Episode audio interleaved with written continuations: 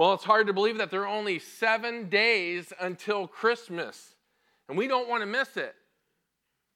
You might be saying, well, Pastor John, how would that even be possible to miss Christmas?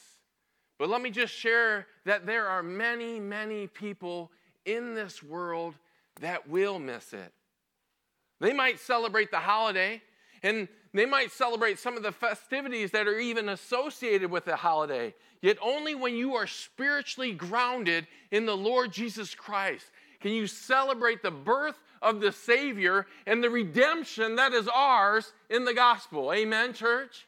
Amen. And that is how we prepare our hearts.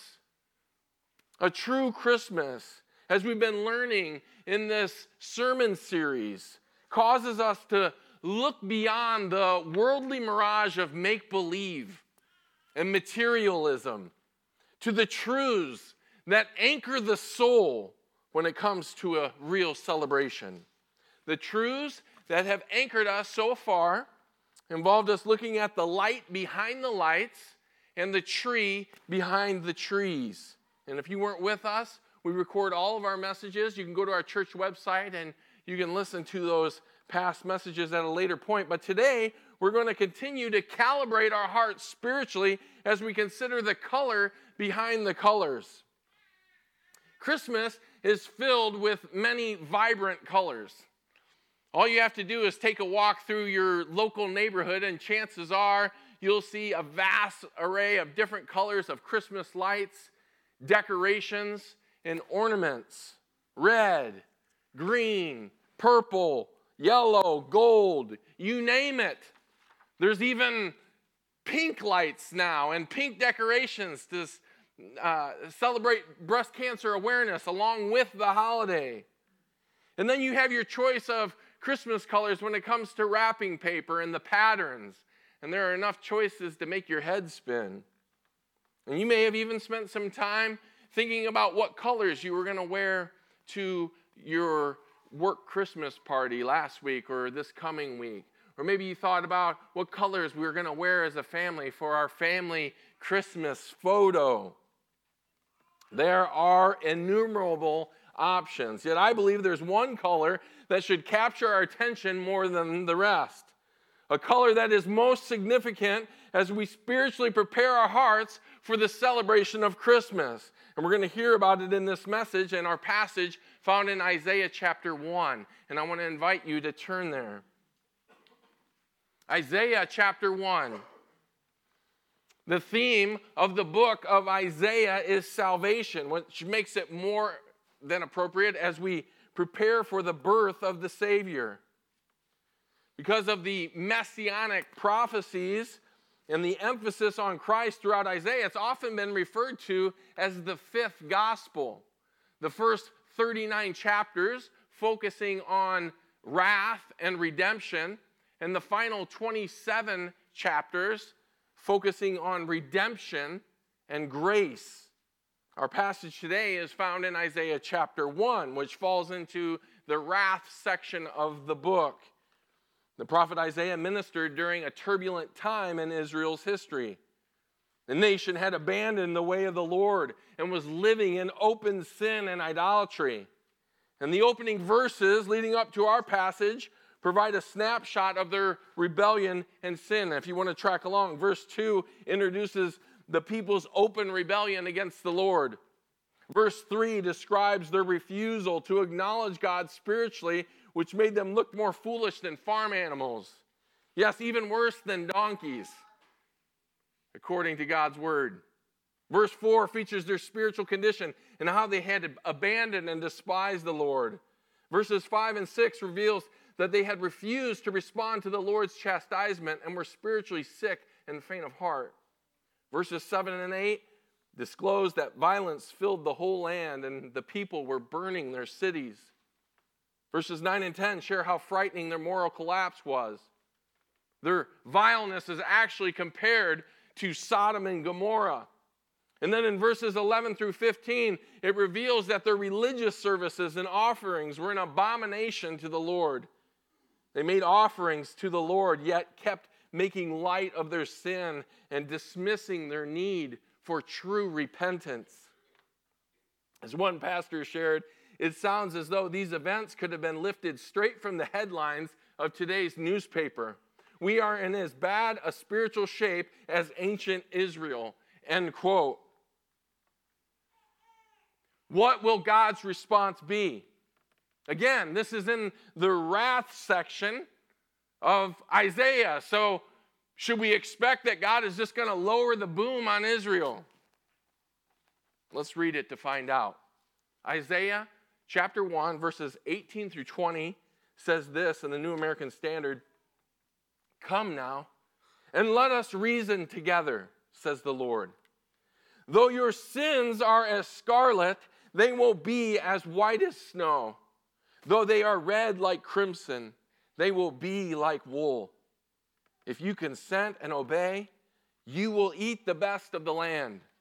But if you refuse and rebel, you will be devoured by the sword. Truly, the mouth of the Lord has spoken. Often, when we read Old Testament passages, it's common for us to miss the grace that we see God regularly uh, you know, extending to Israel. He gives them so much grace. After all their filth, their open rebellion, their corruption, their idolatry, and behavior that was comparable to Sodom and Gomorrah, he would have been more than justified to just judge them right on the spot. Instead, what we see here are dirty, vile, wicked people who need to be cleansed, being pursued by the Lord, invited to come to Him for the cleansing that they so desperately need. A loving, gracious God calling them to repentance.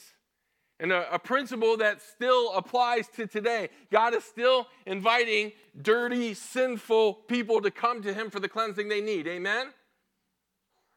And as I've shared before, whenever we see the reoccurring theme of sin with the nation of Israel, we must not lose sight of the fact that Israel starts with what letter? I. I. What principles does God want us to take away as we look at this passage? What sins in your walk are you currently struggling with the most?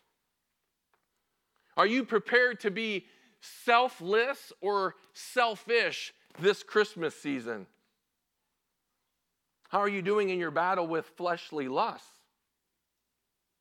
Are you fully engaged in the battle for your purity? Or are you currently making sinful compromises? How are you doing in believing the best about others? Are you finding yourself being critical or judgmental of certain people as you think about spending time with family and in laws over the holiday season? Where did I get these questions, you ask? I just spent a little time examining my own heart before the Lord, preparing, preparing for Christmas. Listen, if you're a true follower of Christ, sin, no matter what form it comes in, it will quench the joy and the fellowship that you have with God. It will quench the joy and the fellowship that you have with other believers. It will quench the joy that God wants you to have as you serve Him. Our unconfessed sin will lead to a place of isolation and our joy will be compromised. Joy, by the way, is a fruit of the Holy Spirit in the life of the Christian. And it's also a good litmus test because it shows us how much sin is impacting our lives. It truly does. We see evidence of this with the psalmist throughout the Psalter. When sin prevailed in their lives, their souls were what? Downcast and despairing. And when spiritual cleansing and repentance took place, like David in Psalm 51, what did he say? He knew that it would return to him the joy of his salvation. Oh, church, oh, that nothing would stand in the way of the fullness of joy of our celebration. Nothing. And our study today is going to serve as an invitation for us to be spiritually cleansed for Christmas. And it's also going to prepare us for our celebration of communion. And there are three principles that God would have us see. Three principles from God's invitation so that you can celebrate the joy of being spiritually cleansed. The first principle that you and I can draw upon is this God's invitation will comfort you. Look at the beginning of verse 18. The Lord says, Come now, let us reason together. Question for you. When you sin against the Lord, what do you typically think his response is? You ever thought about that? How do you think the Lord responds? Do you think that he's immediately angry and disappointed with you? Do you think that he's automatically regretting that he ever adopted you into his family? Do you think he's he just can't wait to grab you and get his hands around your neck and strangle you and chastise you? What do you think? On the other end of the spectrum, do you think he's casual about our sin? That he really doesn't care or that he's indifferent? That somehow, since I'm in Christ and the debt has been paid for my sin, that the Lord will just treat it lightly? This is an important spiritual reality to properly understand because we sin against God regularly. And as I mentioned before, it does impact our fellowship with Him. It does impact our fellowship with our, our fellow believer. It does impact our hearts as He desires for us to serve Him with joy and to serve Him with gladness. And the Lord starts with this simple command Come now and let us reason together. This is Yahweh, the God who saves, graciously and compassionately inviting his covenant people to come to him. Again, people who have been wayward, who have rebelled against him, who have not been walking in faithfulness. This is amazing because God knows how they have been living. He knows how they have treated his law. He knows their infidelity to him and the depths of their sins. He knows how wicked they have acted.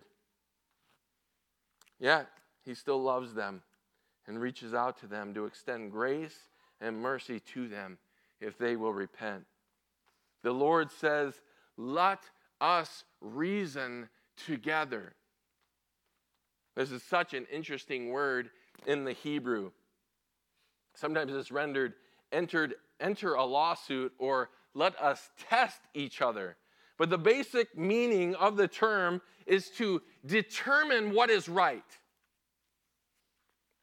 Those who are parents in the room, or those who were fortunate enough to be raised by Christian parents, know the difference between parents reacting in the flesh when their kids disobey versus responding in the spirit when they disobey. Parenting in the flesh sounds something like this You did what? You got to be kidding me. How many times must I tell you? Seriously, you did it again? You just wait until we get home. At least that's what it sounds like to me when I'm parenting in the flesh. And you want to know what?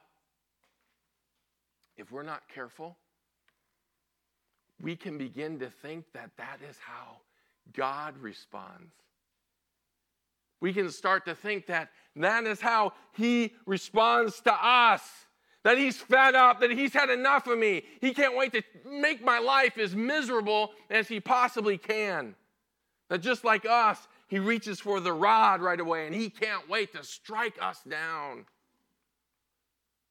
God does not think like us. Oh, hear me, church. God does not think like us. In fact, it's going to be Isaiah 55, 54 chapters later in Isaiah 55 that's even going to share that his thoughts are not like our thoughts, nor are his ways like our ways.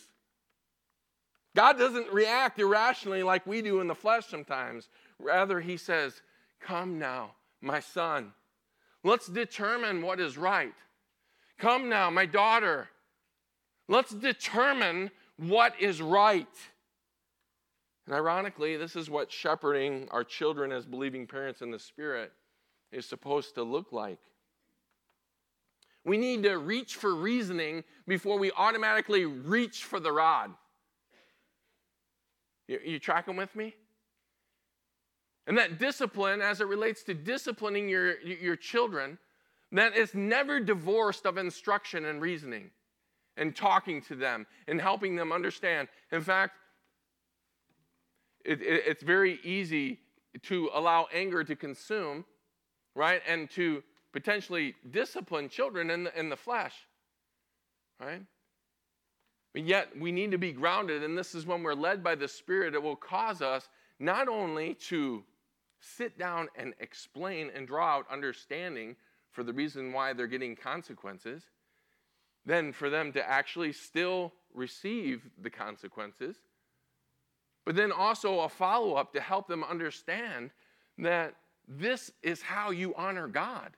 This is what God desires and how you how he desires you to honor him. This isn't about mom, this isn't about dad. You point them vertical in your parenting.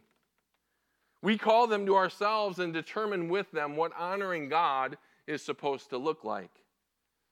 And God calls his children to sober mindedness and to think rationally about our sin. And when we see this clearly, God's invitation will comfort us.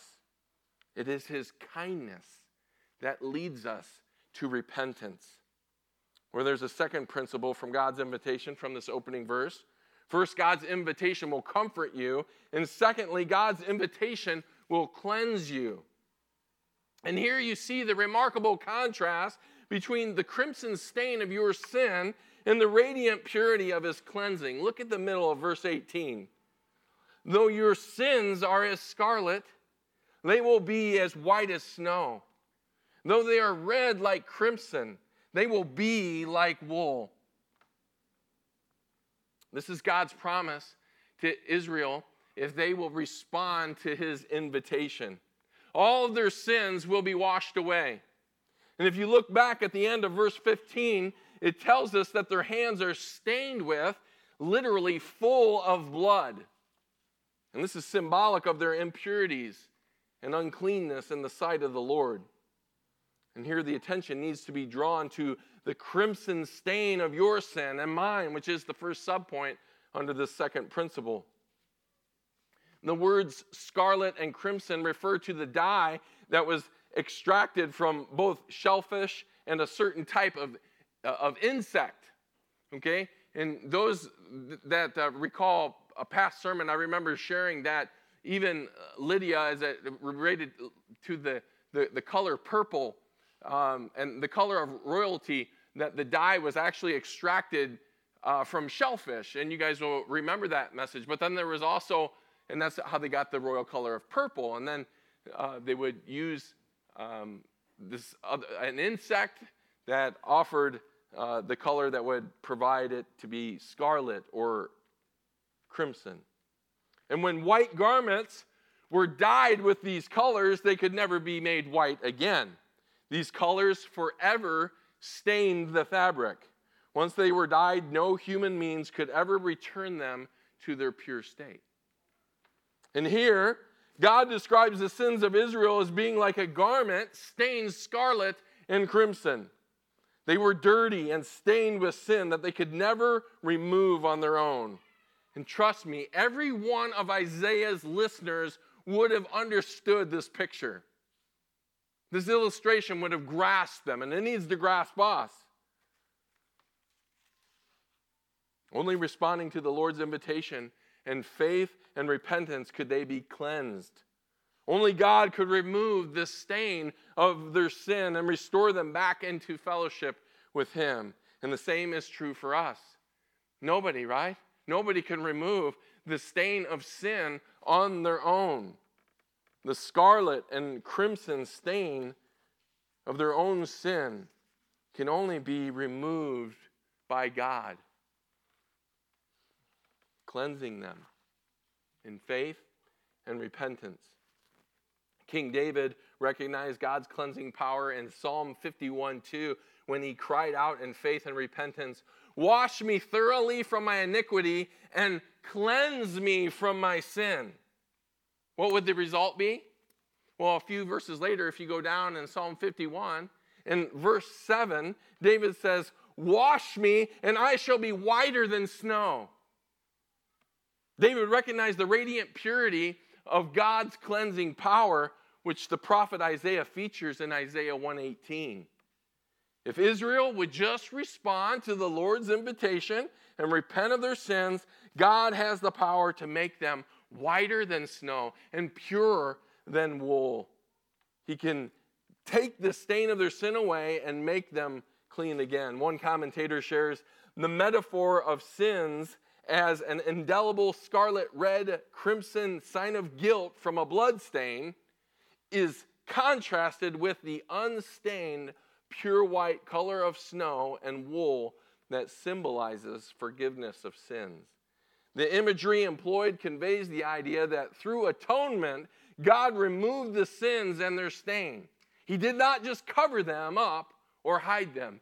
End quote. And then he makes a reference to two verses that reflect this reality that Israel would have cherished. Psalm 103, verse 12, which says, As far as, as far as the east is from the west, so far as he removed our transgressions from us. And those who are familiar with this, the understanding of this, when we consider the, the globe, right? If you were to uh, head west indefinitely and, and, and head east indefinitely, there's no possibility of you ever crossing paths again. It, it, it's gone. It's, you're completely separated, right? But if you do, the same thing doesn't work north and south, right? Because even on the globe, you can head north, but eventually you're going to take you south. So God uses east and west to, to properly convey what he wants us to understand when he's removed our transgressions. Micah 7 19 and 20 is the other passage that he reflects upon, which says, He will again have compassion on us. He will tread our iniquities underfoot. Yes, you will cast all their sins into the depths of the sea. You will give truth to Jacob and unchanging love to Abraham, which you swore to our forefathers from the days of old. Again, cherished, cherished verses by the nation of Israel. And believers today are even more blessed. Why?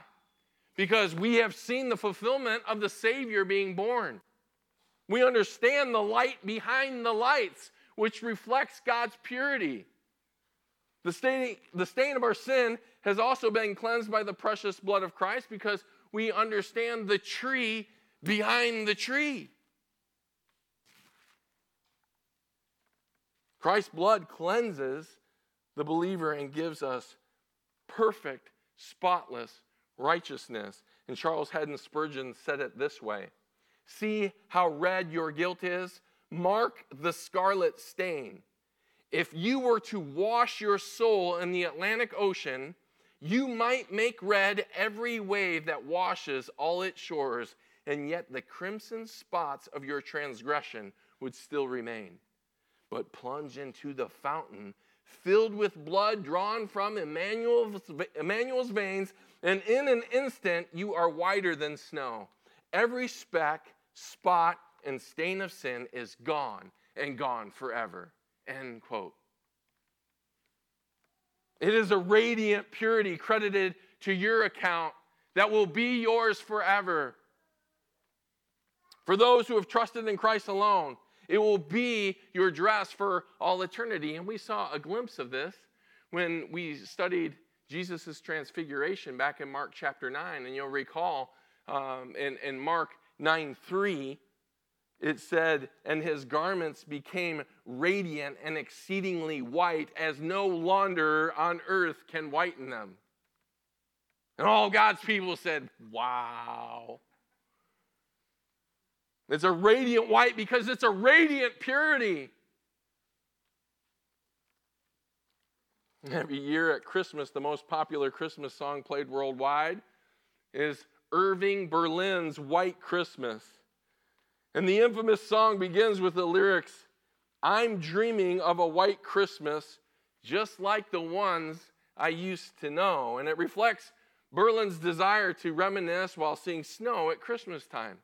And I shared in a past message that according to Wikipedia, the song may have been inspired and even recorded right here in California when he was in Hollywood on a, on, on a retreat. How ironic, eh? The truth is that around the globe, many people associate this holiday season with either the reality or the dream of having a white Christmas. And as I've shared in the past, what might surprise you is that God Himself wants believers to celebrate a white Christmas too. But it doesn't involve snowfall. How does it happen? It happens when we see and understand the color behind the colors. Red is the color of Christmas. Why? Well, every time we see red at Christmas time, it should remind us of two things. First, when we see red, it should remind us of the crimson stain of our sin, and that without God's intervention, we would be lost and without hope. Nobody could ever remove that stain of sin or make themselves pure enough to stand in the presence of a thrice holy God. And second, when we see red, it should remind us of the blood that Jesus Christ shed on the cross so that our sins could be forgiven.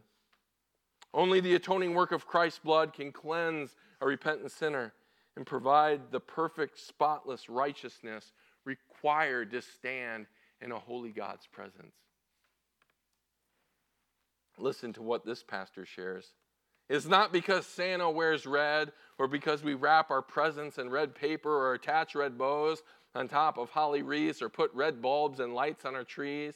Red is the color of Christmas for a different reason altogether, and it doesn't fit in with the way our culture celebrates December 25th. The Christmas color of red isn't random. It is the color of the blood that flowed from the wounds of Jesus Christ as he died for the sins of the world, making available to you the greatest gift you could ever receive in a billion years. This is truly the only gift that literally keeps on giving the gift of eternal life through Jesus Christ our Lord. Augustine put it best the Son of God became Son of Man so that you who were sons of men might be made sons of God. Jesus was born, lived, died, and rose again from the dead so that you could come into a relationship with God, receive the gift of eternal life, and live a life of meaning and purpose. That is the real message of Christmas. Let every glimpse of red remind you of the greatest gift of all. End quote. Thank you for enduring that quote, but it's right on point. It is the color of Christmas. And it is truly God's invitation to cleanse you. But you have to respond, which leads us to our third and final principle. God's invitation will comfort you, God's invitation will cleanse you, and lastly, God's invitation will challenge you. And it does so in two straightforward ways that are revealed in verses 19 and 20. First, to walk in obedience, and second, by warning you of rebellion. And verse 19 and 20 are closely tied together in the Hebrew. Look at verse 19. If you consent and obey, you will eat the best of the land. Now, verse 20. But if you refuse and rebel, you will be devoured by the sword. It's clear. And this is the sowing and reaping principle of the Old Testament. There was a divine blessing that came with Israel's obedience. Eating the best of the land reflects God's faithful providence to them that would come through their obedience. There were also consequences if they rebelled, and sin would jeopardize their protection. And so we need to see this. We've already confirmed a resolution and restoration of fellowship between God and his people is dependent upon God removing the stain, right, of their sin. And that's been featured for us in verse 18. But it also involves the people's willingness to turn from sin and rebellion against God to faith and obedience to God. Verse 19 deals with the human choice to submit and follow God and reveals that there'll be great blessing for all who walk in obedience, while verse 20 offers a warning and addresses the choice of selfish rebellion against God's will. And there are no other choices. When, when, when it comes down to it, right? There, there are no other choices. People will either serve God or reject God. This is true in the Old Testament, it's just as true in the New Testament. One commentator wrote In the New Testament, Jesus is just as clear and uncompromising when he says that people will either serve God or their own desires in Matthew 6 24. People have to choose, and their choices will determine the, their eternal fate. End quote. So true. And this week, I had the opportunity to um, go out across the street. Um, those unfamiliar with our church setting, there's a train station right here, the Metrolink, right across the street. And um, I had uh, some of the extra church invitations for the Christmas series that we are doing. And I wanted to go out, and there are people standing there waiting for the train. So I just thought I'd take a couple minutes and, and go out and, and, and pass out some of the invitations to people. And you can imagine the response. Well, actually, I want to share with you that some people, when they saw me coming, smiled. And as I reached out and I handed them an invitation, they took it from my hand. And they looked at it and I explained listen, I serve at the church right across the street. Just want to let you know that we have Christmas. Don't know if you have a church home, but we would like to invite you to come to church. And some of the people thanked me very much. Some even shared that they had their church home, and I would ask where it was, right? And others said, well, maybe, I'll, maybe we'll see you. Maybe we'll see you, right? But that wasn't the response of everyone, right?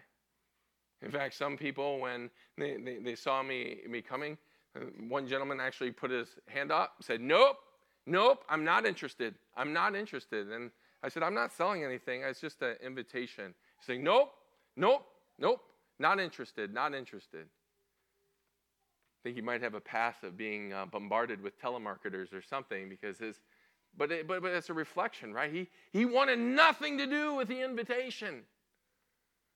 And so I made my way. I started at this side and I just, you know, made my way all the way down. And then the train ended up coming and most of the people were getting on. And the people who get off are like sprinting for their cars because they're trying to beat the, the, the, the, traffic rush out.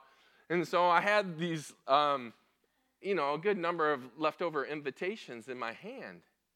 And so I thought to myself, well, we need to, you know, there's actually a story behind that that goes, it goes all the way back to Kinko's. Um, it's kind of funny, so I, will just share it real quick. They, they, they, actually made a misprint on, uh, and, and they were supposed to allow the invitations on the backside to bleed out so that you didn't see any white around the, the borders. It was supposed to just, and so they, they recognized that they had made a mistake and they said, oh, it's no problem. That's what you ordered. We're going to reprint them for you. Well, I'm, I'm, I'm standing there and, and I said, well, what are you going to do with, because they had already made 200 of them and cut them and they, they looked nice to me. And I said, Well, what are you going to do with those? And he's like, Oh, we're just going to toss them. And I said, Well, don't toss them. I said, You know, just you, we'll use them. And and he's like, Well, he goes, technically, we can't give anything away. We have to, you know, charge. And I said, well, just put a put a few extra bucks on there, and he did, and so we got twice as many invitations. So so I just want to give you that, that, that background of the story. So here I am holding some of these extra invitations, and I decide, well, I'm just going to walk down the row of cars here and I'll just put them on, on the windows. And I thought that, you know, some people, and I was just praying the Lord was going to use it, you know, and I thought, well, some people are probably going to think that they got a parking ticket, and maybe they'll be so relieved that it's an invite to a Christmas service and not a parking ticket. You know, just trusting the, the, the Lord with it. But one guy had gotten off the train, and I saw him. He was in the distance, and he was coming towards his car, and I'm putting the invitations on the car, and he sees me. And I'm not kidding you. He starts running to his car. And he's, he sprints to his car and he's trying to get in, and I'm a few cars away and he's trying to back out, right? And get away as quickly as he can. And he, you know, and I was like, do I look that threatening? I was like, do I have a gun on me that somebody placed or what? Why? And I'm like, oh, okay, I'm a big guy. I'm, maybe I'm a little intimidating, bald, you know, whatever. Oh. And then it dawned on me, you know what? This is the response, right? This is God's invitation to all people. This is God extending his hand and providing an invita- invitation to all people. And yes, by his grace and in his goodness, he gives hearts to respond. And we get to take him by the hand.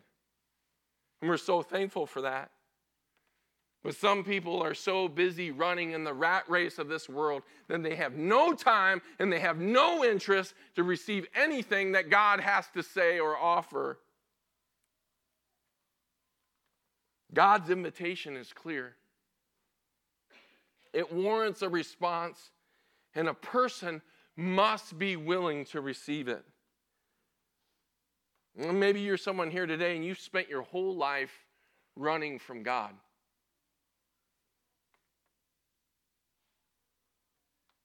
You're still marked with the scarlet stains of your sin. You have not responded to God's invitation to cleanse you. Will today be the day? Will you quit running from God and lay down your fears and lay down your failures and receive His comforting, compassionate, gracious willingness to cleanse you from your sin and all your unrighteousness. Ask Him for forgiveness, and He will. Ask Him to cleanse you, and He will. Respond to the gospel, and He will impute to your account the perfect, spotless righteousness of His Son, the Lord Jesus Christ, a spotless righteousness that is so radiant and so awesome that there aren't even words in the English language or all the languages of the world to describe it adequately. That's why we'll need an eternity to praise Him.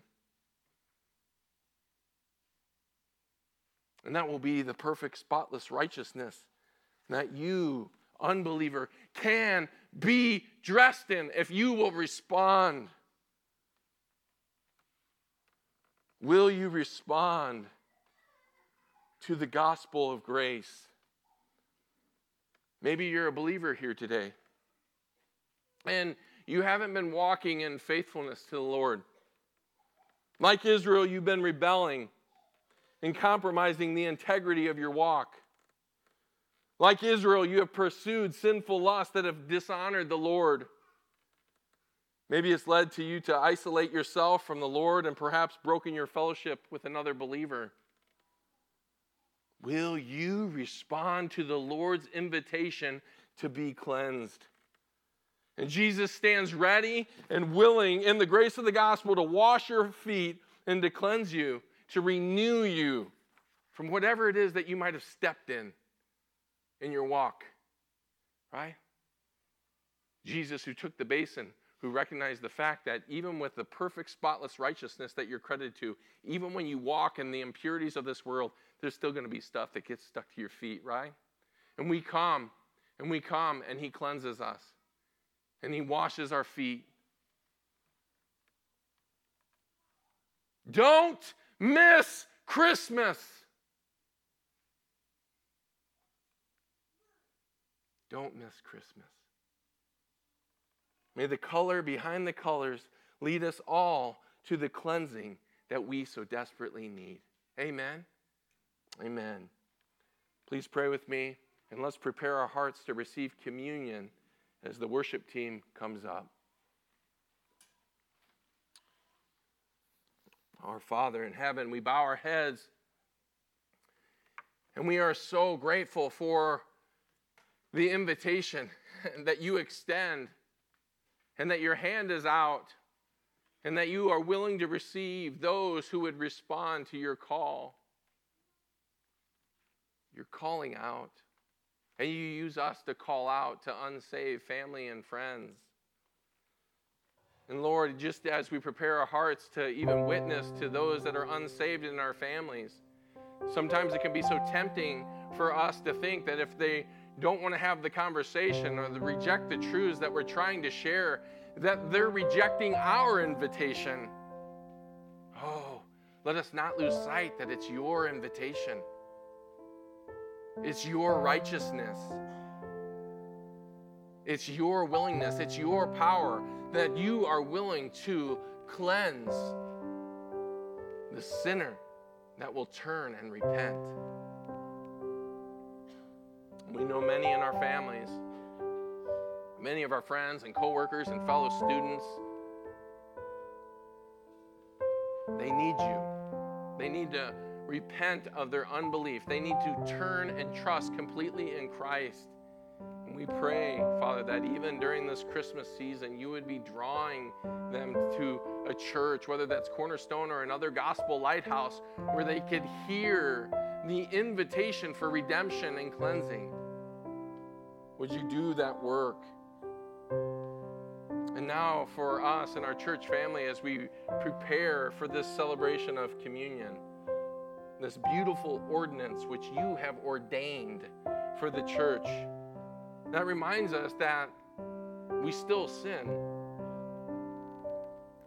And though the penalty of sin has been broken because of Christ, that there is a very real presence and a power of sin that can cause us to be tripped up, that can dirty our feet, and that we need to be washed again, that we need to be renewed. Would you allow us to have that time as a church family so that this can be an absolutely joy filled Christmas as we exalt the work that Jesus Christ has done on our behalf? That is our heart's desire. We commit the remainder of this time to you. We ask that you'll bless our celebration. In Jesus' name, amen. Amen.